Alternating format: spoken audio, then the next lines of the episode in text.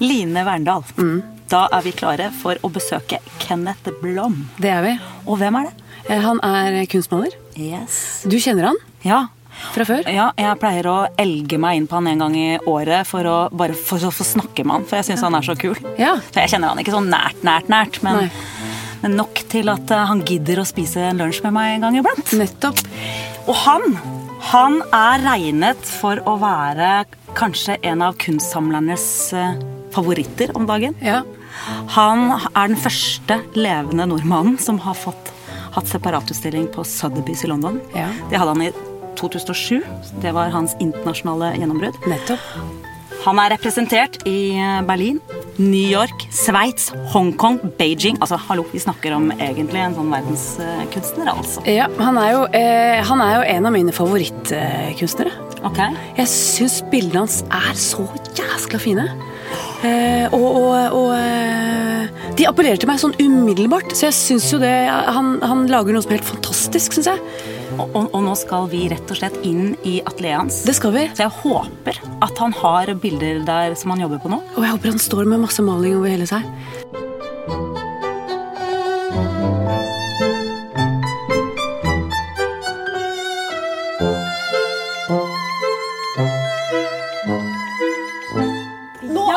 Atelieret til Kenneth Blom. Her lukter det maling. Ja. Og det ser ut sånn som jeg på en måte trodde at det skulle gjøre. Hvordan ser det ut? Eh, masse malingflekker overalt, selvfølgelig. Masse maling eh, i et hjørne. Ja. Eh, lerret, eh, noen på veggen, noen som står oppstilt. Eh, jeg vet ikke hva du jobber med akkurat nå, for det ser jeg ikke.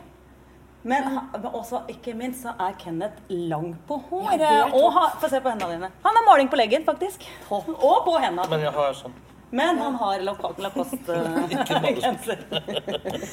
ja. Og da så Kenneth, Ja.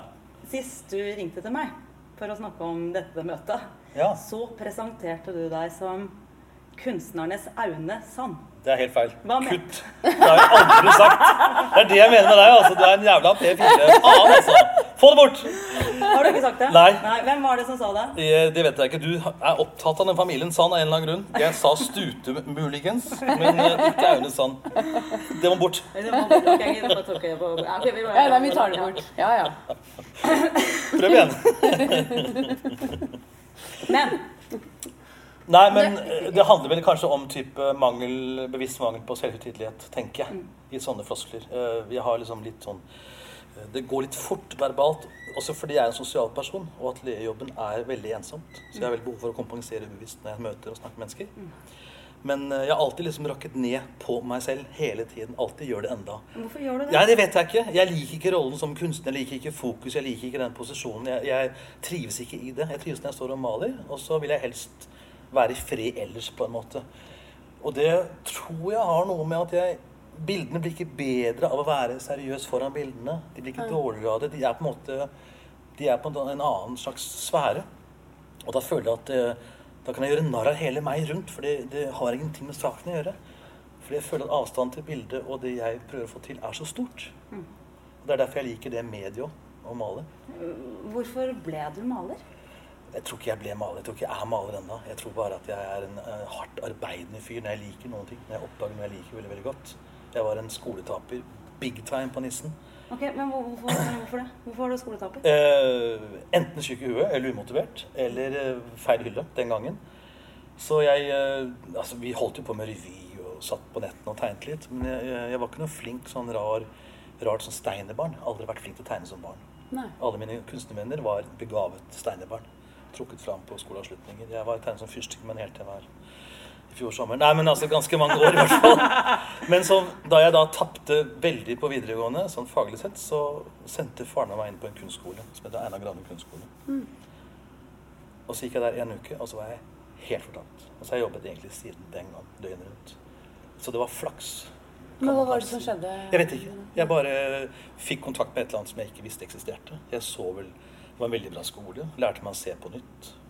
Lærte meg å se nyansert på ting jeg ikke visste eksisterte i verden. Type farger i naturen, komposisjon, rytmer, kunsthistorie. Eh, og så fikk jeg være i fred i sånn frirom, hvor du egentlig kunne avhengig av å jobbe hardt selv for å forstå mer og mer. Og det er en rolle jeg liker. Jeg er ikke så glad i lagsport. Eller liker tennis, kanskje. Stå alene. På en måte. Eh, men så går det en stund hvor du da, liksom, hvis du spiller trommer som ungdom, så gjør du det rockeband, og så blir du kanskje god, men da begynner du kanskje med jazz etter hvert.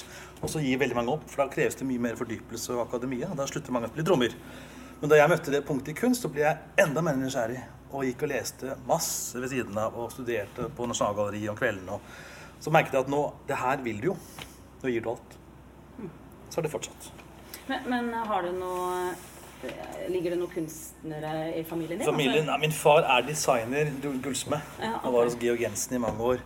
Så det har vært litt sånn hjemme med tegnebordet. han har liksom tatt oss med på museer og, og vokste opp liksom med egg. Satt og lekte den som barn, og pH-lampe. Det har liksom vært litt i mitt hjem. Ja. Men ikke noe kunstprat. Null, liksom. Um, Men jeg ser bildene dine. Jeg har jo vært så heldig at jeg har kunnet kjøpe to av bildene dine, som jeg bare elsker. Altså, første gang jeg så deg, det var på Henny Onsdag. Mm. Eh, da jobbet jeg på kjøkkenet, var ikke det? Oppvasken. Ja, galleri.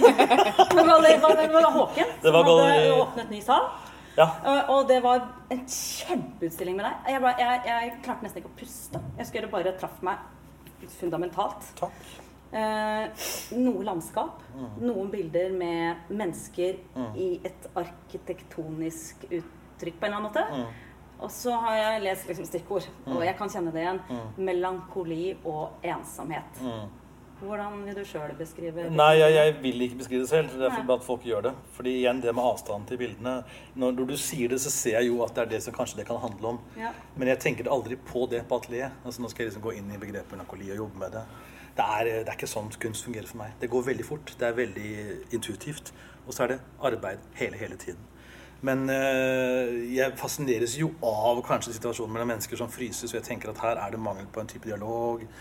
En øh, mangel på en katarsis. Noe skal begynne å skje. Jeg er kanskje ikke så glad i all støyet. Jeg er jo glad i sosialt liv, men det gir meg ikke så mye. Men jeg liker det er jo liksom Jeg ser at mennesker bikker litt, stopper litt opp.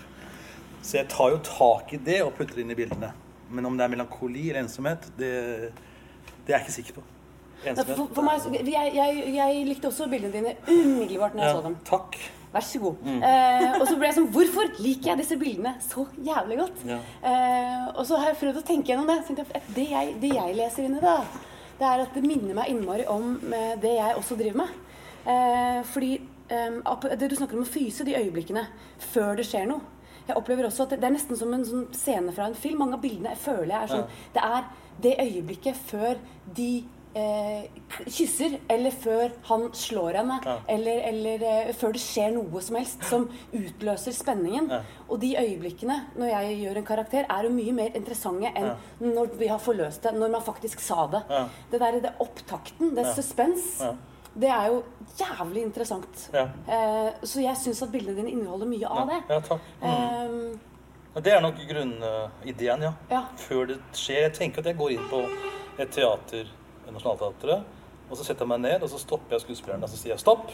Og så står de sånn, og så går jeg ut. Det er liksom det som er min greie. Ikke Ja. at stykket fortsetter. Som du sier. Ja. Før de slåss, elsker, Ja, ja, ja, ja. whatever. Er det sant at du eh, i et selskap f.eks. Mm. ofte går ut Som jeg sa i avisen. Ja, ikke sant? Jeg jeg det i gjør det, Aftenposten. det er en sånn tvangsgreie. Jeg gjør det hver gang. Gjør du det? Jeg skal hente noe vin, jeg. Jeg skal bare Å, oi, det er en katt! og så går jeg ut, og så titter jeg gjennom vinduene som piker med fyrstikkene.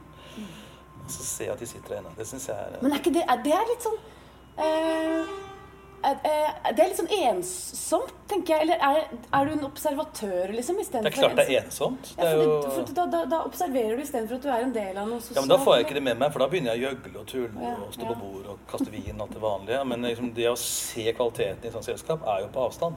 Det er da det er interessant. Mm. Og det Tar du, tar du fysisk bilde da, eller tar du bare Nei, bilde? jeg tar nok bildet mest i hodet. Ja. Jeg har gjort det én-to ganger, men det blir litt sånn annerledes igjen. Nei, for jeg ser bildene dine kan jo nesten ligne litt på fotografier Ja, jeg bruker er fotografi 50% ca. Ja. Fordi jeg jobber jo med mennesker som jeg vil skal kunne puste og leve og gjøre de som vi snakket om, bevege seg. Jeg er ikke noe god på sånn Kilje Olsen-figurer eller Melgaard-figurer. Det er Jeg er ikke noe begavet på det. Fantasifigurer. Jeg må ha liksom at de kan reise seg opp og puste og gå. Men de må heller ikke være så mye mennesker at det er en person, en viss tid. Det er helt uviktig. ikke sant? Det er på en måte en sånn marionettefigur eller en sånn eh, nesten sånn sjablong av et menneske. Så når jeg jobber med bildene, så er ikke mennesket viktigere enn månen. Rent komposisjonsmessig eller sånn. Det er det ikke. Det er mer ladet som symbol når man leser som det heter, eller ser bildet. Men eh, for meg så jobber jeg med elementer. Mennesket er bare ett av de elementene. Eh, eh, Chaplin kjenner du til, vet jeg. Og på Russebilmannen. Utrolig hyggelig. Han vet jo om hvem er, ja. Mm. Ja, men han har en gang sagt at på lang avstand er verden komisk, og på nært hold Menneske. er verden ja, menneske. Ikke menneske, Nei. ikke verden. Menneske. Menneske komisk, ja. Ja, ja. ja. På nært hold er mennesket tragisk. Ja, det er helt riktig. Og det sa en kompis av deg at det kunne man egentlig si at eh, sånn var syn på mennesket har du òg. Ja. Hva tror du han mente med det? Eh, nei, det er ikke så mye å si rundt det. Jeg tror det sier seg selv, det sitatet. Jeg vil ikke gå inn i hans kloke hjerne. Men, eh, men det, det skjer jo noe på avstand i enhver situasjon. Avstand til en krangel, avstand til en krig, avstand til et vær. Altså Alt på en måte forløser seg litt mer enn intimitet. Eh, når eh, f.eks. Lise Dahl reiste til Dresden og malte norske bilder. sant? Enorm avstand til det nære. Det blir for nært, det blir for intimt, det blir privat, det blir porno, det blir liksom ikke interessant. Du må liksom ha et filter. Jeg er ikke så glad i barnetegninger heller. Barnekunstmuseet på Frøen syns jeg bare er forferdelig. Jeg, fordi at det blir for eh, Det blir bare nært, og så blir det sånn kjempesøtt, men ikke interessant. Det er ikke gjort akademia, det er bare gjort sånn flink liten gutt med en sol. Det er sånn helt uinteressant, men veldig sånn søtt og varme foreldrene. Men sånn, som type kunstbegrep så må du ha avstand til det du gjør. Jeg tror det er veldig, veldig viktig. Eh, en venn av deg har sagt at du alltid har døden som bakteppe. Det er ikke en venn av meg. Det er helt feil. Jeg tror han sa det av kjærlighet. Ja. Nei, I det- livet det- generelt. og Fordi Ja. Jeg, altså, jeg er veldig glad i Chaplin, jeg er veldig glad i Woody Allen, Groucho Marx. All, jeg er veldig glad i humorister, men jeg opplever at de er veldig nære døden hele tiden. De er på en måte, Det er der de, de er på kanten.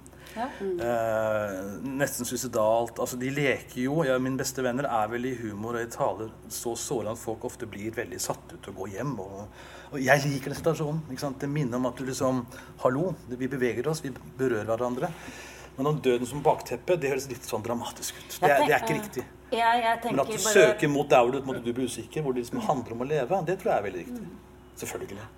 Jeg, jeg bare oppfattet at han Ja. eh, egentlig sa noe veldig fint. Ja. at hvis man er klar over at døden fins, Ja. eh, og, og på mange forskjellige nivåer Ja. for mange, men, men så blir man kanskje litt flinkere til å leve og til å være her og nå og være litt mer takknemlig. Jeg, Jeg vet ikke. Noen kan få angst av det òg, bli deprimert og gå i. Ikke sant? Men jeg tror at fordelen med kanskje å sette det perspektivet opp, er at hver liten ting i hverdagen blir interessant. Reisen til selve oppholdet i Syden blir fin. Køen på Gardermoen blir spennende. Du ser liksom nyansen der. Du kan le av en foran deg i køen. Du kan liksom etc. Altså, jeg tror livet blir mye lengre. da. Mye mer innhold i livet hvis du har perspektivet. For min del tror jeg det. Det ikke bare er highlight som handler om å flykte Ja, jeg liker den tanken. Ja. Jeg syns det gir Men det er ingenting med depresjon å gjøre, sorg å gjøre. Nesten motsatt, faktisk. Jeg blir trist av å se på sånn Helt tilfeldig så jeg hos en venn to år siden det der eh, På Skansen, tror jeg det heter, programmet hvor de synger. Så ikke hovere over på Skansen. Jeg bare så det, så var det uten lyd. Jeg så det gjennom et Da så jeg alle de som satt og gynget, men uten lyd. Og så tenkte jeg det er det mest skumle jeg har sett på lenge. Jeg ble altså så redd. Tenkte jeg, Hva nå sette på liksom Beethoven til dette her? Ikke sant? Og tenkte jeg, Det er sånn altså total ubevissthet om en idyll. da. Ikke? Hygge uten bevissthet. Det syns jeg er kjempeskremmende. Nesten mer enn satanisme. liksom. Det synes jeg helt Overdriver litt, men uh, Kanskje det egentlig er en form for satanisme? ja, kanskje det er det. Det er de som er the bad people. Nei da. Sikkert skjønne folk. Nei, men Poenget er at bevissthet gjør at du kanskje får et lykkeligere liv, tenker jeg. Det er faktisk helt motsatt av det folk tror. Jeg er så sliten, jeg orker ikke, jeg må legge meg og se på noe hyggelig, jeg vil liksom flykte. Jeg vil underholdes, ikke sant. Og det er helt menneskelig. Mange lever et tøft liv. Men jeg tenker det å liksom spise for mye godteri er jævlig kvalmende. ikke sant? Du må liksom fortjene det. Og vi vokste opp på 70-tallet, eller jeg, da. Det er ikke det var noe ideal, men det var liksom litt belønning på lørdager. ikke sant? Det å få barn til å ikke kjøpe midt i uka er helt umulig. ikke sant? Det luka, det pumpes jo inn, også på de voksne. Så det er en sånn type tilfredsstillelse av belønninger hele tiden i livet vårt. Og det er litt sånn ufortjent, da, tenker jeg. Du blir jo mett, blir bortskjemt. Voksne, bortskjemte mennesker. Så dette bakteppet var kanskje ikke Det er ikke døden. Det er ikke død. Det er ikke noe som stopper, i hvert fall. Nei. Det er noe som starter. Gir deg energi til liksom Dette må være fortjent. Nå må vi liksom virkelig gjøre noe. Nå må vi tenke oss om. Nå må vi jobbe, fordype oss, nyte hvert sekund. Eh, mm. Kona di Mm. Altså, eh, Anine. mm. Dere har to barn og bor på Bygdøy. Jeg har skjønt at hun er kjempeviktig for deg når det gjelder det er hun som er kunstneren Ok. i forholdet. Hvordan da? Ja, hun har det blikket som Håken hadde. Hun har et sånn um, absolutt gehør i kunst. Det er det å se et bilde, hva det trenger å inneholde for å kunne kommunisere. Hvor mye skal et bord inneholde før det har et, en funksjon?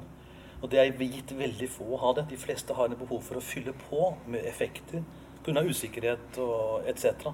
Men hun bruker eller jeg bruker bildene, Helens øyne hver kveld på Mac-en hjemme, og så tar hun bort og legger til. Og det går på komposisjon. Ja. Og det er det viktigste. Har hun stoppet bilder til utstilling som du egentlig har vært fornøyd med og ferdig med? Hver gang. Ja. Så hun er liksom siste ordet? Eh, ja, det er det.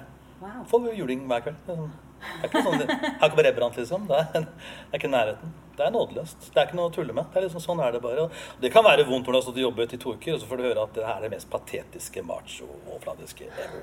Sier hun det? Ja, ja, så, hallo, ja. Man, Ja. man tuller jo ikke med kunst. Liksom. Det er ikke det man driver med. Og det, det smerter jo for en veldig sånn Her kommer jeg, ikke sant. Men, Men og det bare aksepterer du? Du kan selvfølgelig bli fornærmet og stolt og fy faen, sånn, men altså, hva slags menneske er man da? Man skal jo prøve å forstå dette her. Man skal ikke bli hyllet for en idiotisk holdning. Men hun har rett, altså? Hun har alltid rett. Oi. Hver eneste gang. På kunst. Ja. Ikke alt andre. Det er ikke Kunst har alltid rett. Håkon hadde alltid rett. De har det blikket. Og det har jeg lært meg etter mange år nå, at det er noen som har det. Men kan du fortelle om ditt forhold til han? Håken veldig gjerne. Det er eh, Det er eh, Jeg savner han nesten hver eneste dag. Nesten hver dag savner jeg han. Kan vi bare si litt grann om hvem Håken er? Ja. Sånn, fordi ja. Håken ja. Christensen han gikk bort for seks år siden. Han eh, startet galleri i Rosenborggaten i 1964, tror jeg. Og ble en personlig venn av Pablo Picasso. Var hjemme hos Lucien Freud, hjemme hos Francis Bacon. Var veldig, veldig mye i Frankrike. Ehm, kjøpte Picasso ca. et halvt år før han slo gjennom i Europa. Ifølge ryktene en togkupé full av trykk av Picasso. Startet grunnlaget der. Eh, han var en type på rå overklasse fra plankeadelen i Fredrikstad. Eh, veldig intellektuell. Uh, Savage Road-dresser. Innførte en måte samtidskunst og kunst på høyt nivå i Norge på 60-70-tallet. Uh, uredd, nådeløs, iskald, uh, arrogant, skjønn. eh, ja, sånn Oscar Wilde, altså. Helt fantastisk personlighet. Og drev Galleri Håken da Lille Frogner allé siden 80, tror jeg. Opp til han gikk bort. Hvordan møtte du ham? På sånn badstue på Tøyen. her. jeg, jeg møtte han altså Jeg gikk jo alltid forbi Galleri Håken som ung da jeg begynte å bli kunstner. Som jeg trodde jeg skulle, eller som jeg var den gangen. eh, Begynte å tegne på kunstskoler. Så gikk jeg innom Galleri Håken. Og da satt han alltid med ryggen til på kontoret med åpen dør mot gallerirommet. Så han, han var ikke glad i å snakke sånn smalltalk. Verste han visste. Så jeg så bare ryggen hans, og så den der eh, Savage Road-dressen. Skreddersydde. Og så gikk man da liksom tenkte jeg ikke han skulle se det. Så løp inn i galleriet og så på kunsten. Folk var livredde for ham av en eller annen grunn. Bitte liten fyr. Så det var sånn på en måte som Soria Moria-galleri var sånn ekte kunstgalleri. Husker jeg tenkte sånn Wow, det var sånn fantastisk. Var du kunstner selv da? Nei, ikke i nærheten. Er det ikke ennå. Nei, jeg var ikke det. Eh, og så går det mange år, og så stiller jeg ut på noe som het Norske bilder på Rådhuset, som Galleri Brandstup arrangerte. Og da dukket han opp der, plutselig. Der så jeg han kom inn, gående inn, og så på bildene mine. Og så ringte han til Ørnulf Oppdal i, på Godøy, som jeg hadde hatt som professor på akademi. Og så spurte han hva han syntes om bildene mine, så sa Ørnulf at de var fine, og så ringte Håkon meg. Og da satt jeg ute i en båt i Kragerø og fisket makrell. Så, ja, hallo, det er Håken! Hallo, jeg vil du stille ut her til høsten? «Mm, Takk. Nei, ikke takk, jeg må ikke takke. Nei, 13 bilder. Ja, høy kvalitet. Ha det godt, da! Da satt jeg helt stille med sånn makrell i hånden og tenkte jeg, er det mulig? Er det sånn livet kan være? Hvor gammel var du da? Nei, det var Jeg er ikke så veldig ung. Nei, gammel. Eh, Det var eh, 1997. Ja. Før det var jeg galleri 27. Som også er et gammelt galleri. Veldig flott galleri. Og han Sven Stray drev det. Og han hadde da stilt Nerdrum der på 50-tallet. Og mm, flotte mennesker. Så da traff jeg Håken. Og da, da jeg kom inn til han, så første han gjør, er å gi meg 13 store kunstbøker. Verdifulle og flotte bøker. Og si dette er hva jeg driver med. Nå må du lese dem, så du vet hvilken profil vi har. Og da merket jeg at nå begynte kunsten å bli en sånn dannelsesreise. Nå var det på en måte inn på et annet nivå. Det var liksom sånn Skal du snakke med han, må du kunne vite hva du skal snakke om.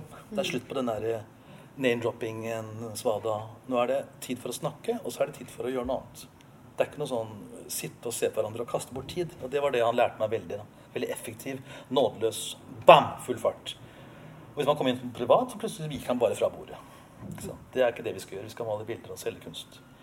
Så det var en sånn dør som åpnet seg inn i en verden hvor han har tok opp samlere på atelieret mitt, som er det man kaller den norske adelen, hvis man kan si det, av skipsredere og finansfolk. Så kom inn, og så sier han Ja, her ser dere vel begavet blant som skal stille her til høsten. Ja, vi lurer på Nei, ikke ta de tre der, du. Ja, de, ja ta de. Ha det bra! og så kjøpte de tre bilene og så gikk de ut. Hadde han så mye makt? Enorm makt. De hadde full tillit til han. Så det er en tid som dessverre er litt borte. Men, men eh, hadde du ditt kunstneriske uttrykk på plass da? Ja. ja så du har, når fant du Ja, man leter ikke etter det. Det er det som er patetien her.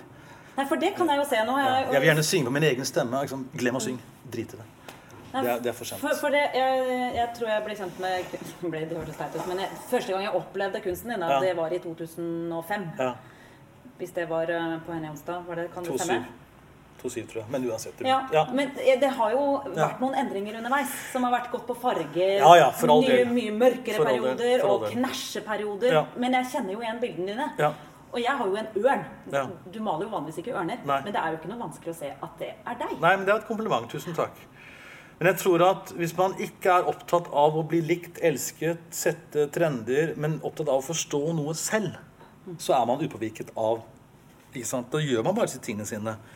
Og hvis du ikke er det begavede barnet som liksom ble satt fram julaften til å tegne på veggen, så har du ingen forventninger heller i det hele tatt. Du er jo ikke der. ikke sant? Du er han som alltid står bak og liksom også driver og tuller litt med kunst. Og det er, for, I min verden er det ekstremt behagelig, for da fikk jeg alltid være i fred. Og ingen forventet noe som helst, og ingen gjør det for så vidt enda. Men da merker jeg at nå jobber jeg mye mer konsentrert. når man har det sånn. Du slipper dette her. Og det er en vesensforskjell. Og da handler fargeforandringen som du sier, handler bare om min eget ønske om å forstå ting bedre. Kun det. Ikke at nå er det inn med foto, ut med maleri, inn med performance. Jeg gikk på akademiet på 90-tallet hvor det var ikke sant? hver uke var det nye trender. Brede kord, smale kord, pannebånd. I ikke sant? Det er livsfarlig. Folk blir jo dratt fram og tilbake som små kuler. Og årene gikk, studioene gikk. Og så kommer det ut sånn jeg kan alt. Jeg kan litt om alt. Jeg kan egentlig ingenting. Hvem er jeg? Veldig skummelt, altså. Hva slags forhold har du til kritikere? Uh, jeg har ikke noe forhold til det i det hele tatt. Jeg syns det er helt helt Mm. Uh, Så blir du ikke berørt Nei, ikke av en eh, negativ jeg blir ikke berørt av positivt heller.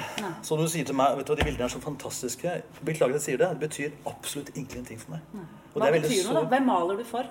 For meg selv. Jeg vet nøyaktig når det er bra eller dårlig. Og det er aldri bra. Så man, Derfor jobber man jo også hver dag. og så kan man male bilder for å bli likt. altså, hallo. Det er jo ikke det kunst handler om. Jeg prøver å forstå et bilde. Så derfor når jeg da Jeg har jo fått kritikk. Griseslakt. Og jeg har fått ros. Um, Jeg hørte historien om at eh, du en gang malte en hai som du kalte for Lotte. ja. Fortell om det. Du har hørt den, du? ja. Jeg husker Lars Lille Stenberg ble spurt en gang uh, den sangen 'Hjernen er alene'. Fortell litt om innholdet i den. Og så sa han ja, jeg hadde en gang en hund som het Hjernen. kan jeg svare sånn, jeg òg? Nei, nei, jeg har ikke det. Nei, vet du hva? Jeg, eh, igjen det med å ikke ha forventninger, ikke være kunstner. 80- og 90-tallet på akademiet med Lorry alt der, så hang jo anmelderne rundt kunstnerne den gangen der. Samme miljø. Og da tenkte jeg at eh, det skuespillet er ikke jeg interessert i. ikke sant? Jeg, jeg syns det er så patetisk. Da blir jeg veldig barnslig og blir kanskje enda mer sånn Hei, jeg kom rett fra Tryvann og var veldig fin føre. Altså, Jeg trakk det inn i en kunstsamtale på Lorry istedenfor da å veie det opp. Det kan du si er veldig pubertalt, men det er sånn jeg er. Så da merket jeg at det var en på en anmelder som kanskje sånn ikke sant? Herregud, denne fyren her, er, hva, gjør han her? Og det likte jo jeg. da. Jeg liker jo den rollen. For jeg er jo ikke opptatt av det der ute, men å gå på atelier og jobbe. Det er da jeg har kontakt, som jeg sa før.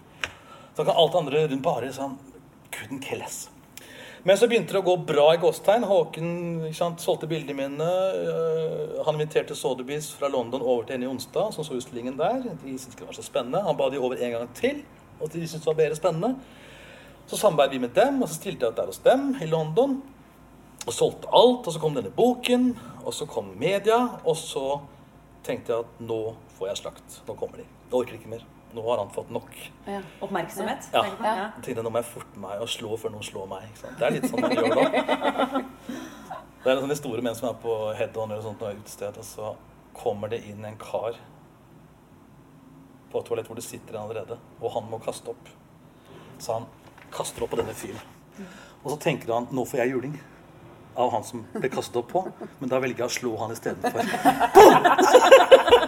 Så så satt jeg og tenkte kanskje livet er litt urettferdig. Men det er da poenget mitt, da, er at jeg da tenkte da maler jeg en hai. Fort som F, før den boken kommer ut. Som jeg kaller da tilfeldigvis for Lotte, som var anmelder i Aftenposten. Og så kom boken ut, og så kom anmeldelsen tre uker senere, tenker jeg. Så da har jeg den datoen på at jeg slo først. da. Ja, ja, nettopp. Hva skrev hun? Eh, nei, vet du hva Fordelen var at hun skrev Hun var veldig sint på hun som skrev boken min. Hun var sint på galleriet mitt. Hun var sint på veldig mye. Og syntes at bildene var eh, overfladiske og innholdsløse. Og var veldig aggressiv. Ja. Så dagen etter traff jeg en eh, kjent maler sammen der på gaten, som ikke jeg kjenner. Som kom bort til meg og så sier han Jeg vet at dette her er grusomt. Men husk på én ting. Som Oscar Wilde da også sa, da. Det er bare én ting som er verre enn å bli snakket om. Det er ikke å bli snakket om. Så jeg har tenkt på det siden at det er helt riktig. Folk leser jo ikke anmeldelser. De bare 'Jeg så det i avisen i går.' Mm. sånn. Ja. Men det blir så banalt. Det blir så dumt. Hva, hva syns hun om mine bilder? Det er helt uinteressant. Skal jeg forholde meg til det? Skal jeg gå hjem og slutte å male, da? Og jeg mener, August, nei, ikke Strindberg, men Imar Bergman fikk slakt uten samling for øvrig. Men ble forbanna og slo ned journalisten på teatret i Stockholm. tenker jeg, Hvem er det som husker anmelderen der i dag? Puccini ble ledd av kontinuerlig. Det er verdens mest spilte operakomponist noensinne. ikke sant? Det, altså, det er virkelig ikke interessant med kritikk. Og det med ulempen med norsk kritikk er at den er så lite humor i den. Engelske anmeldere har jo masse humor. Og da er det punkt én mye vanskeligere å stå imot en kritikk når du har humor. Og så er det en mer sånn sjenerøs måte. Uh, Lucien Freud, barnebarnet til Sigmund Freud, ble bedt om å male dronningen Lisbeth. De har jo malt kongehuset i mange hundre år. Så sier han Det var da Englands største 24 maler noensinne. Han døde for et par år siden, som du kanskje vet. Så sier han ja, men jeg vil gjerne male dronningen. Hun må komme ned på atelieret mitt. Og ja, men vi pleier å la kunstnerne komme opp på Slottet. Å ja, men det vil jeg ikke. Ha det bra. Litt sånn Håken. Ok, så dronningen kom ned til han på atelieret og han malte henne. Og da hadde de alle malerne før han i 500 år malt svære portretter. ikke sant? Lucien Freud malte et bitte lite bilde hvor hun dronningen ble sånn klemt sant? helt i en sånn titteboks. Kant i kant. Og så ble det anmeldt i The Guardian, og da skriver anmelderen først Vår dronning er nå malt av verdens største maler. Hun ser ut som en hund som har spist en humle. Og ser på det bildet, og ser hun går litt løpende her. Og så kom hyllesten etterpå, da. Det er bare å starte det. Da tenkte jeg Det er kritikk på et høyt nivå. Det er basert på interesse, nysgjerrighet, kunnskap, formidling til leserne. Ikke sånn der sutring over hva som er inn og ut, hva vi liker ikke liker. Nei. Jeg har venner som har gått på kunstnerfester hvor andre har sagt Du, det du jobber med nå, har vi lagt merke til. Det er ikke smart. Tenker jeg, Hva er det her for noe? Før gikk jo kunstnerne først, og så kom anmelderne bak og skrev om hva vi gjorde. ikke sant? Nå jobber han med det. Jobber de med det? Jobber hun med det? Nå er det omvendt. Vi går etter anmelderne. Hva inn, hva ut. Da dør kunstnerne. Det er livsfarlig. Men eh, økonomien i det hele, da? Eh, har det gjort noe med deg som kunstner? Som Altså Hvis du er utdannet rørlegger eller tannlege, så vil du helst bore hver dag. Eller mekke rør hver dag. Samme som med kunstnere òg. Jeg kan male hver dag, og da er jeg suksessfull i min verden. Til de grader. Ja, for du har jobba som lærer, kunstlærer, Ja, ja, og vaska hvor, har du, du har Vasket flybusser. Ja. Jeg har gjort alt. Helt til jeg traff Håken. Parallelt med at du malte? Ja, ja, alltid. Alltid, Men Kona alltid. di malte, og gjør maler hun fortsatt? Eh, hun skriver. Hun skriver. Mm. Og er din største kritiker. Ja, sammen med Lotte. Nei, men altså, ja. Mm. Du, da, og da Hvor må jeg kan jeg få spørre hvordan dere møttes? Anine og jeg? Ja, eh, skal vi se. Det kan du godt gjøre. Vi eh, var på studietur til Barcelona med Kunstakademiet. Og så skulle hun ja, besøke en venn i Montpellier, og jeg skulle et sted til Syd-Spania. Så vi toget sammen. Og så kom vi til Ronda i Andalusia. Andalusia! Der er det en gammel bro over en klippe. Hvor de under revolusjonen bare dyttet folk utenfor. Veldig vakker bro. Og Der bodde jeg tre år før sammen med Hans Steinar Jacobsen. Maleren. Ett år. Så sto vi der på den broen, var det fullmåne. Og så var det noe sigøynermusikk. Sikkert en sånn der Kyoto i tillegg. Se for meg det.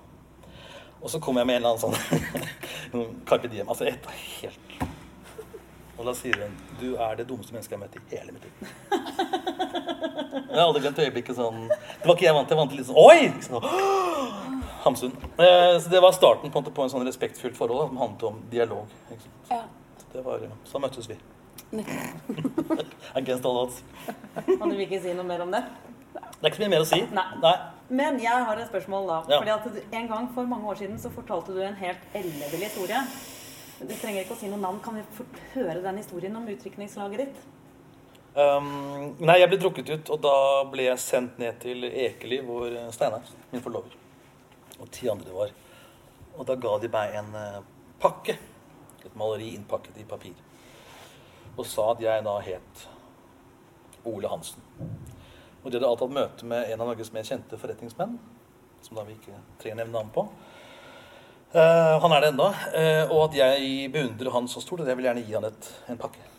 Sendt For en oppgave. rett og slett. Oppgave. Det er prosjektet. Så jeg da forlater de andre. Vi kjører til taxi, eller tar taxi opp til dette firmaets hovedkontor, konsernet.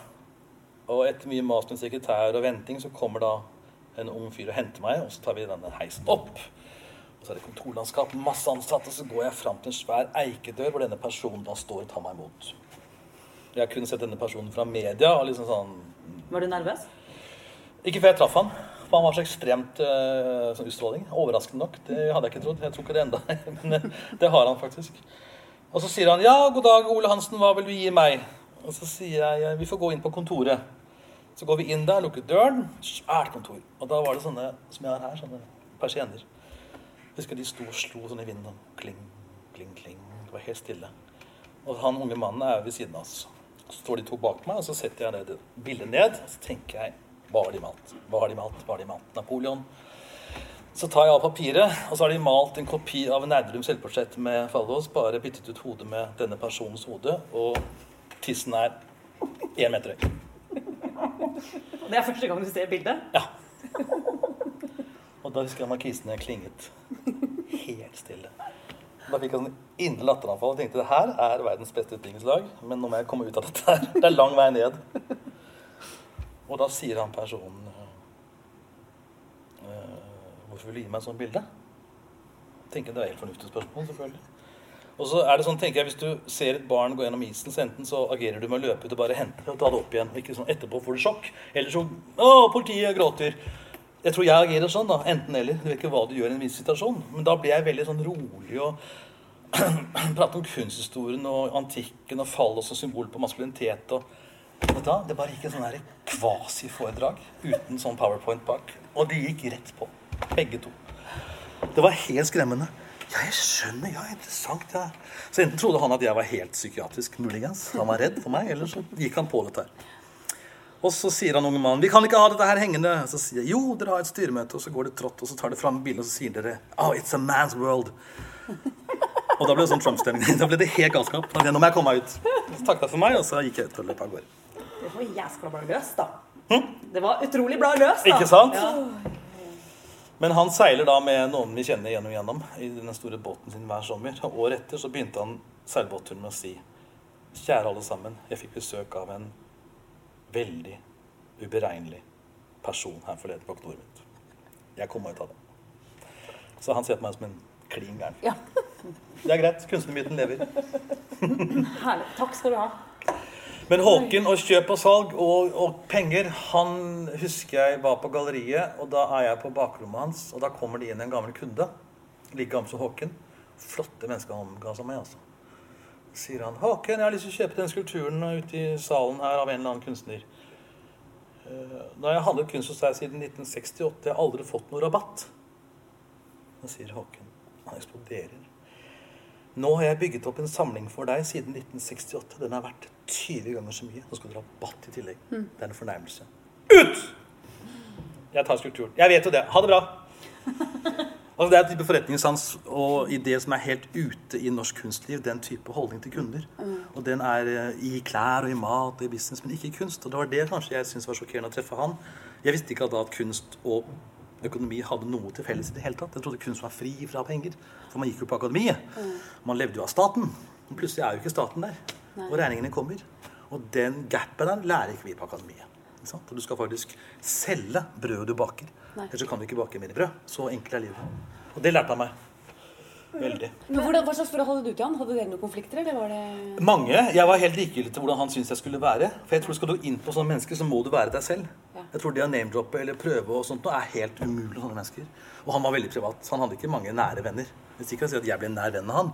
Men vi var på bilturer sammen i Europa fordi han hver jul dro han eller flyktet til Monte Carlo, hotellet Paris, og satt der nede sammen med andre ensomme mennesker på hvert sitt bord og spiste and på julaften. Så så de på hverandre og nikket sånn. God jul. Ordentlig sånn Agatha Christie. Og jeg kjørte han ned og brukte halvannen uke på den bilturen. Og så hentet jeg han etter jul og kjørte han hjem igjen halvannen uke. Og da bodde vi på små hoteller i Frankrike off-season, disse vennene og eh, Provence og overalt. Og da satt vi og snakket sammen og drakk oss fulle hver kveld. Og det var eh, fantastiske kvelder, for da kom han fram med ja, Knut Rose og Gunnar S. Gundersen og den tiden han begynte galleri og, og liksom det såre og var ganske privat på en måte, hvis man kan kalle det det. Men da for å holde samtalen gående, så må du på en måte delta. Men da må du delta med det som er interessant. Det må liksom ikke komme det som man tror forventes. For da stenger døren seg med en gang. Så det var krevende. Og han var et maktmenneske. Jeg kom hjem, jeg var utslitt da jeg kom hjem. Jeg var helt sånn, jeg lå liksom på sengen en uke da jeg kom hjem. Jeg vet ikke helt hvorfor, men de er sånne personligheter. De tar rom. De tar alt. Og det er ikke noe sånn sjenerøsitet. Du får en is, men du ber ikke om en is. Det er en vesensforskjell på sånne mennesker. Så du får alt, men du må ikke be om noe. Da er det ferdig. Men Er det Håken som har åpnet dørene for deg i utlandet, eller har du tråkka det sjøl? Liksom, hvordan, hvordan har du f.eks. kommet inn i New York-markedet? Hvor mange mye tid har vi? Nei, men vi har Ja, jeg skjønner. Vi har, Nei, New York er en ganske morsom historie. Fordi at uh, jeg drømte aldri om New York. Jeg drømmer jo som sagt aldri om noe som helst. Det har jeg sagt mange ganger nok. Og New York dro jo veldig mange til på 90-tallet. Og så stiller jeg ut i Stavanger, og, for det var europeisk kulturår sammen med Glasgow i 2008, tror jeg. Så treffer jeg direktøren for hele kulturåret. Hun heter Mary Miller og kom fra Irland. Og så danser vi sammen. Hun holdt åpningstalen der jeg hadde åpningen. Så danser vi sammen om natten.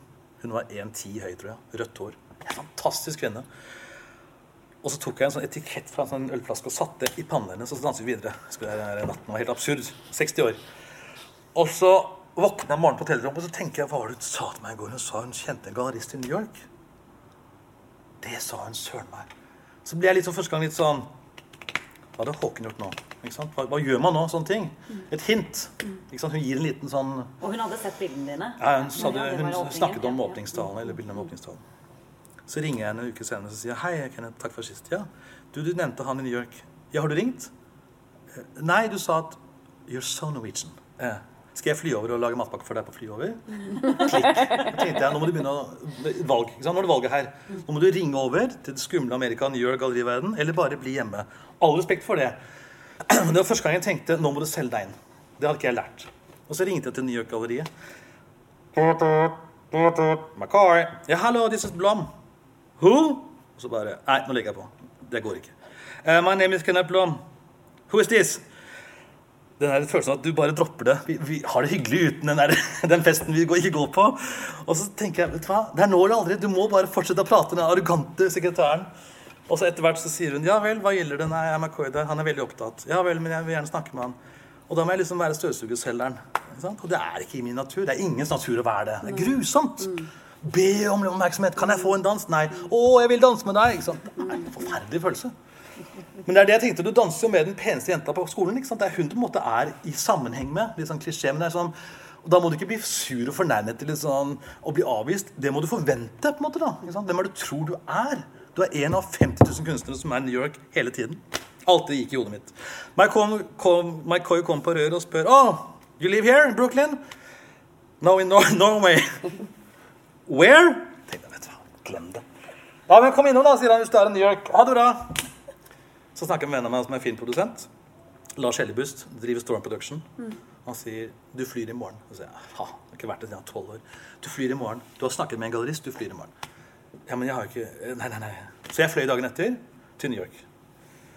Jetlag opp i galleriet og treffer da McCoy og to ansatte på et rom.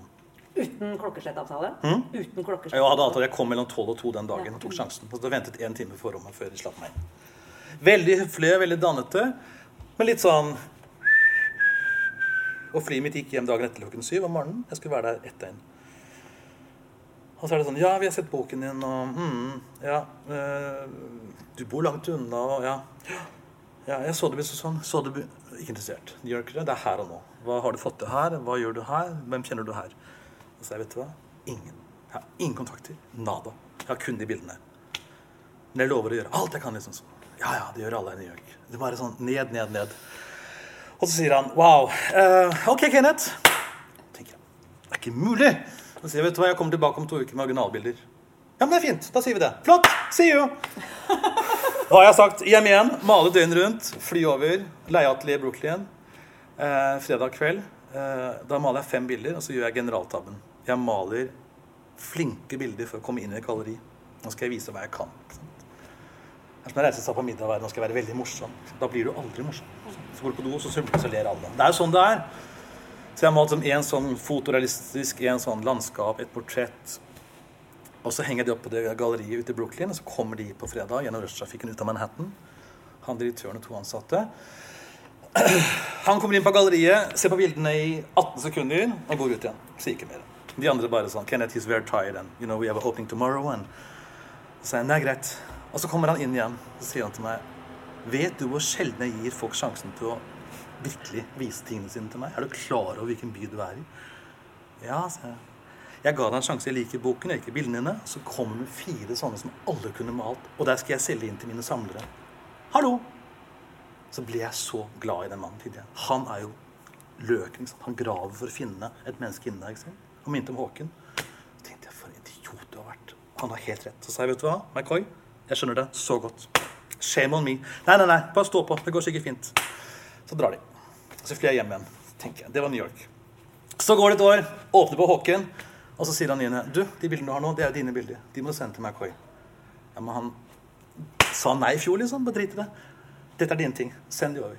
Du får bare nei en gang til. Nei, jeg er ikke snakk om jeg Og da sa hun et sitat.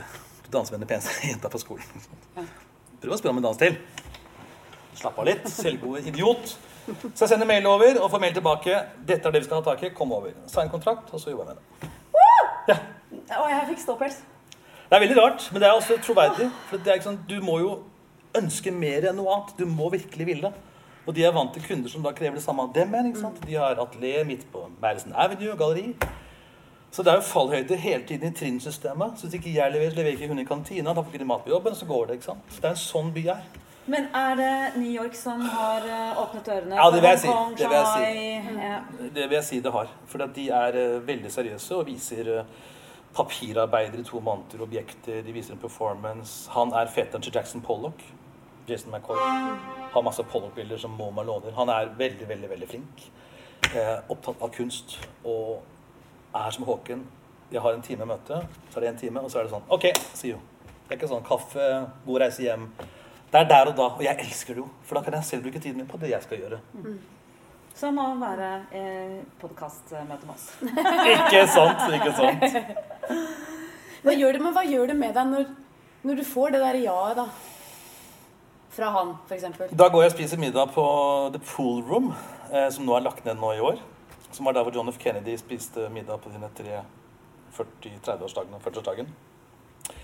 Og det er verdens vakreste restaurant. Det er et basseng som var laget på 60-70-tallet for man kunne ha hemmelige børssamtaler rundt bassenget uten at noen hørte det. Og så er det sånne vevde gardiner i tråder på de 16 meter høye vinduene. Som beveger seg bare i rommets luft. Så alt det er, Du ser liksom Manhattan inn og ut av de der vevde metalltrådene. Det er det vakreste rommet ever. Men det er ingen malerier. Det er helt tomt. Og da spurte jeg en gang kelneren. Så sier han jo, Mark Rothko, maleren, abstrakte maleren, han ble bedt om å smykke ut det på 70-tallet. Det var datidens høyeste pris ever for en utsmykning. Han, eldre jøde, går med konen sin dit og spiser middag for å se på restauranten. Så tenker han her vil ikke folk se min kunst, bare spise hummer. Gir ikke male. Så ble det holdt naken siden den gangen. der. Så jeg sa nei til en deal som var liksom Der går jeg og feirer på kvelden sammen med en kompis etter at jeg fikk ja. Og så tenker jeg nå hopper jeg i det bassenget. Det var så mye vann, og rundt meg satt Og vann er 30 cm. ja, faktisk. Og jeg er langt over matchvekt siden jeg sluttet å røyke. Uh, og rundt sitter det bare advokater sånn, med blått hår, 65 år. ikke sant, Parten i de største selskapene i verden spiser lunsj. Men jeg er så full og så lykkelig, så tenker jeg nei, jeg bare går på do først og så liksom tar jeg bomba tilbake, liksom. Det er det verdt! Liksom 5000 spenn på å rense den dressen. I mellomtiden hadde min venn sagt til kelneren Du, han vennen min Ja, han var så, så fornøyd. Han har fått meg Gary her borte. Wow! Du, han planlegger å hoppe i vannet her. Og så sier han Kelneren bare helt rolig sånn Ja, er det sant? Vet du hva, Hvis han gjør det, så er han førstemann siden Sofie Loren 1969. Og så kommer jeg tilbake, og så får jeg høre det, og blir litt sånn Og så holder vennen min som bare Kenneth. Ja, ok, så jeg gjorde det. Jeg er glad for det. Han har vært green card rett ut. Å ja. Ja, ja. Det var rett ut. Jeg hadde blitt, jeg hadde blitt pælma rett utover, så hadde jeg bomba det bassenget. I en hvit et lite stund at du faktisk gjorde det. Nei. Nei, jeg ble litt skuffa. Jeg beklager. Jeg gjorde det ikke. Jeg turte ikke. Men, men eh, du har fortalt en gang at du, møtte, du har spist med dronning Margrethe. Hvorfor det? Fordi hun var i New York, og McCoy kjenner henne. Så han ba henne på middag på galleriet. Og da hadde de cateringselskap som da dekket opp runde bord foran bildene mine. Så da kom hun og masse folk og spiste middag. Så hadde vi snakket om Danmark og andebryst. Hvordan var det? Absurd. Jetlag. Helt surreal. Det er sånn jeg tenker, det her er bare minner for livet for barnebarna. Det er sånn, Vi gjør noe med det. Det er bare så absurd. Hvordan var hun? Helt jordnær, nydelig, flott, smart, kunnskapsrik. Sånn som dronning Sonja også er. Snakket med henne privat. Ikke, jeg skal ikke leke at jeg er en venn av Sonja, men jeg snakket med henne privat. Fanga om kunst. Og de er altså så flinke. De kunne vært noe helt annet enn det de faktisk har blitt. De er døråpnere i kunstscenen. altså. Og hun har fått pepper som bare det dronning med bergensgreiene. Er bare så pinlig. Hva hun har gjort for norsk kunstliv, er enormt. Den tunge, tunge tunge jante er altså så farlig. Det er helt sånn der, åh. Nei, det er tragisk. Hun hever seg over det. God venn av Håken. Håken var kresen. Det sier litt. Men Hva syns du om den eh, norske kunsteliten, da? Hva er eliten? Jeg vet ikke. Nei. Jeg bare ser for meg den bitte lille kretsen av de som mener de vet bedre enn alle andre. Nei, jeg vet ikke. Folk gjør så godt de kan. Jeg mener, men jeg, jeg syns det er mange andre samfunnslag som er mye mer vanskelig å tenke seg å leve med. Men, jeg, men eh, vi er godt beskyttet, og vi har et bra nettverk, og det skaper veldig mye bra kultur. Men det er kanskje en fare for at man perioder kanskje har det for godt òg, rett og slett. Jeg, jeg vet ikke. Eh, Men jeg syns Norge er få kunstnere, og vi lager i forhold til det veldig mye bra kunst. Veldig mye seriøs kunst. Hvis du går liksom på visse områder i Paris eller også i New York, så er det mye kitsch og tull og tøys. Ren underholdning. Det er to-tre idioter her som gjør det, men resten er jo seriøse. Det vil jeg si, altså. Men vi har en grobunn for det, vi har penger for det, vi får støtte til det. Men eh, Har du fått støtte noen gang? Uh, jeg fikk et stipend i 1991, husker jeg. Sånn årskort på Tusenfryd. hukommelse òg. Nei, men jeg var ikke i kategorien få stipend. Kan tenke deg. Altså, hallo. Fotballkamp på storskjerm Ja, på Nordrock, liksom. Vokste opp på Ullern. Hvordan var det å vokse- opp på Oslo? Ja, Veldig fint, du! Jeg fikk sånn fuglehundkurv hver jul. Hvordan det var? Nei, vet du hva. Jeg tror Ullern på 70-tallet er som det er nå. Det er jo veldig mye blandede mennesker og, og riff og raff. Men jeg tror det var uh, Jeg tror det er ett fett, ja. Tror det er, det er, ikke, det ikke så nøye. Sånne ting. Det var tøft. Det var veldig mye dop på 70-tallet på Ullern. Var? Masse, massevis. Ullern skole var den verste skolen den gangen. Er den beste skolen. Så det var jo, ja, Håseter og Ullern gikk jo hånd i hånd. Så det var ikke noe Her var det sånn, derfor jeg husker på, jeg gikk ett år på Hovseter, Ja. og da, det gikk i sånn treårssykluser med Ja. at det var mye dop. Ja. Så når jeg begynte der, da var het det syvende klasse, det første året. Og da sto altså klassinger, altså 13, Ja. 14 og 15-åringer, og røyka hasj i, i skoletida. Ja, det gjør de. Bak gymsalen. På Øraker. Reykjavik kalte de det. Ja. ja da. Så egentlig så var det mye så verre før. var det ikke på østkanten, også. Nei, da. Ja, men Det fine den gangen var vel at det var så lite utbygget, så vi gikk jo rundt i gatene og, og lekte i sånne gamle kråkeslott som var tomme for mennesker. På Bestemor Ullern. Bare gå inn, og så lekte det en hel uke. Ingen som bodde der. Gamle gartnerier, alt det der er borte. Det var flott å vokse opp i, det må jeg si. Store epletrær og fjorden like ved. Kjempefint. Men den uh, dopen, kjente du noe på dops? doppress, eller har venner som uh, det ikke har gått så bra med? Eller siden du Ja, mine trekker fram det som fire aller beste barndomsvenner er det ene som lever. ikke sant? Mm. Og det var Bestum barneskole den gangen. Det er overdose. Så klart jeg kjenner på det. Men um, det gjelder jo mange miljøer, Ja. dessverre. Og det gjelder jo også enda. Men Nå eh, lager jo Heineken lager cannabisøl, så jeg. Ikke sant? Jeg tenker bare ok. Eh, Brand, business, store konserner. Eh, du er gift, har to barn. Pølse lompe med heroin. Ja. Ja, og nå er du så utrolig suksessfull. Hva har Det er, en, det er aldri relativt. relativt. ja, da, Men for Ja. oss som står utafor, tenker Ja, okay. ok. Kenneth Blom han er, han, han er, Ja. eh, selger bildene sine, Ja. tjener penger. Jeg tjener ikke penger. Jeg tjener ikke penger. Gjør du ikke? Hvis jeg selger et bilde for 100 kroner, så tar galleriet 45 kroner. Og så skatter jeg 40 og så fordeles det på to års inntekt. Ok, Så du er ikke suksessrik? Det er det. Ja, men altså, de sier hvor tøft det er å være kunstner. Jeg selger alle bildene jeg lager. Jeg er kjempeheldig. Ikke sant? Men folk vet ikke hva det er å være kunstner. Altså, Jeg tjener middels taxisjåfør med helgejobbing. Og jeg er overlykkelig! Det er ikke det jeg sier, men folk må vite hva det her handler om. De sitter igjen med 20-25 til slutt. Så når et bilde koster 160 000, så er ikke det 160 000 rett i lomma til eh, Kenneth. Og når vi leser at utstillingene dine er eh, forhåndsutsolgt, så betyr ikke at du er multimillionær og Det betyr at jeg kan stå og male hver dag. Ja. Det er det det betyr. Men eh, det jeg skulle fram til, var egentlig eh, hvordan, hva det gjør med tida di, og om det har påvirka hvor mye du er sammen med familien din. Mm. Ja, det har det. det har det. Men jeg har jo fleksitid, så det jeg gjør, er at jeg, jeg vil jo være til stede. Jeg har jo valgt å ha barn. Så jeg jobber fra ni til tre, også fra åtte til elleve, halv tolv. Så da er jeg hjemme de timene med lekser og litt sånn Hva skjedde på skolen? Og, Nei, Marie dro meg i håret. Altså ta den praten. praten. Så hvor mange dager i uka lager du middag, for eksempel? Eh, ja, kanskje tre, Ja. tenker jeg. Og så jobber jeg søndager. Så er veldig sjenerøs kone, men vi lever litt sånn atskilt òg. Hun er ikke opptatt av å sitte hjemme sammen med meg med termos og se på en TV-serie. Hun vil ikke holde deg i hånda? Hun er ikke der. Jo, vil jo gjerne holde i hånda, vi også. Det er utfordringen, selvfølgelig. Vi jobber jo så mye begge to. Men vi er ikke et sånn eh, sofa-TV-familie. ikke sant? Hun vil være i fred og skrive, og jeg vil male. Og så tar vi vare på barna så godt vi kan. Det hadde ikke gått med en annen partner. Det er helt umulig. For hun ville blitt misunnelig på tiden. ikke sant? Hvor er du i kveld? Og det er helt forståelig. Men det er veldig viktig at man forstår at det handler om bare om kunst. da. Ikke om ønske om fravær. Liksom. Det er jo bare å få jobbet. Men så er jeg ambisiøs. Ref det jeg sa før jeg liksom ikke var noe begavet barn. Nå er jeg jo vært det i åtte-ni år. Jeg jobber jo veldig hardt for nyutstillinger og karriere hele tiden. Ikke sant? Så nå skal jeg til Sveits og åpne i oktober. Skal til Shanghai i november. Kan vi være med? Vær så god. Airbnb. Og det betyr at jeg må male mer og mer og mer. Så det er klart det er utfordring. Men hva er det som driver deg når du står og maler? Hva er det du leter etter?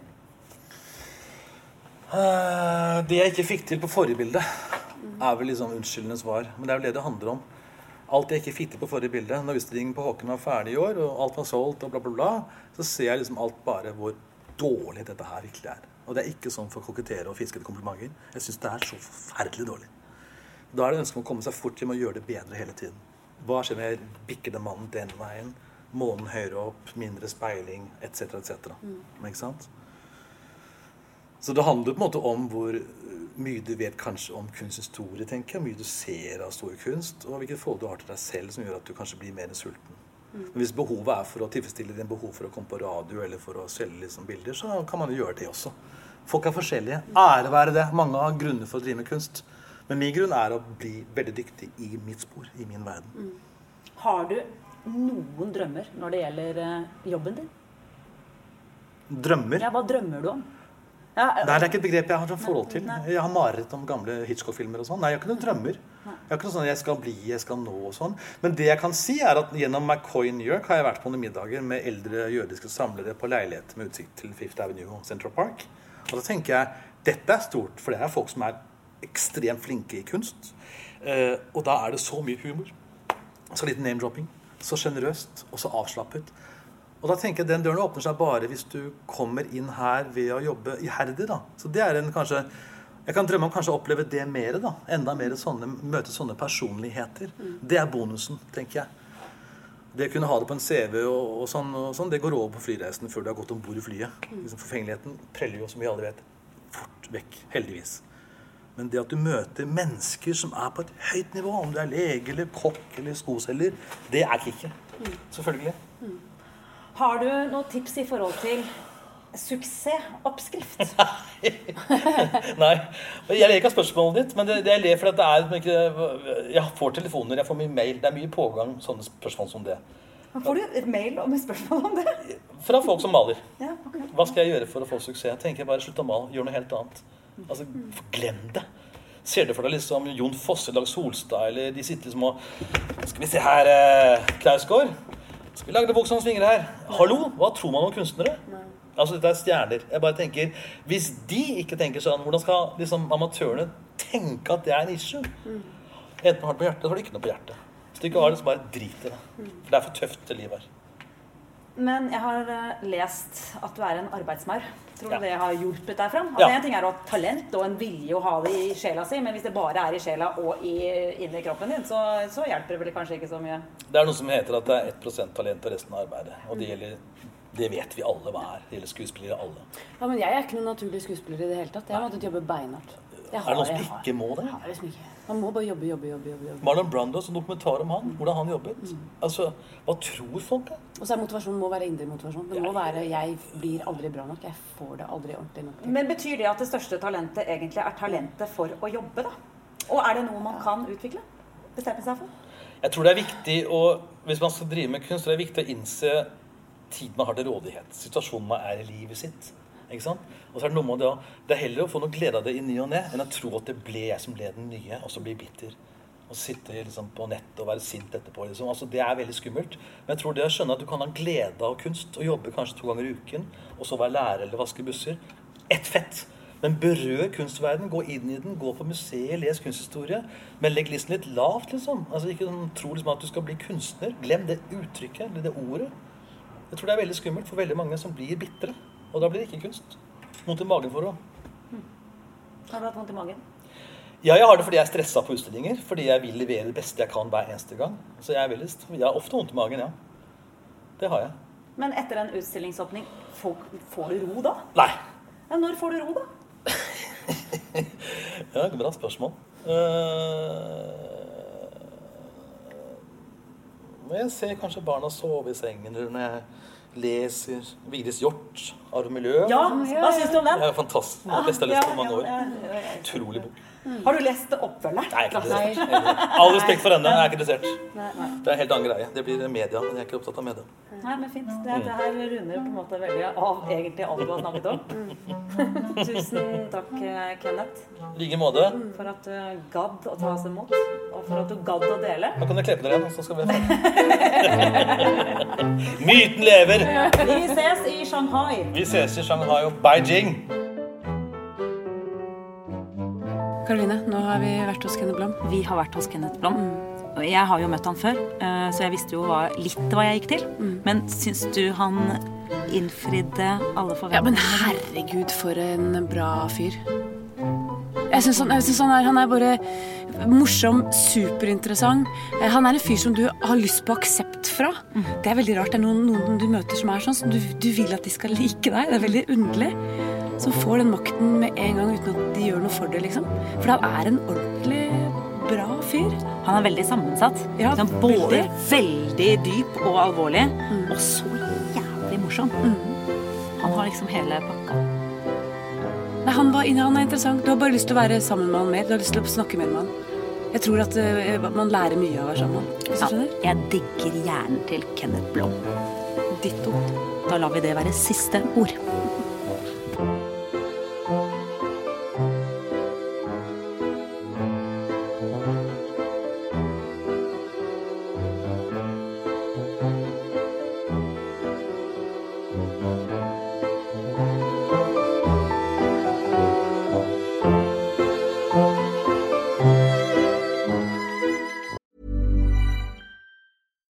Spin your passion into a business with Shopify and break sales records with the world's best converting checkout. Let's hear that one more time. The world's best converting checkout. Shopify's legendary checkout makes it easier for customers to shop on your website, across social media, and everywhere in between. Now that's music to your ears. Any way you spin it, you can be a smash hit with Shopify. Start your dollar a month trial today at shopify.com slash records.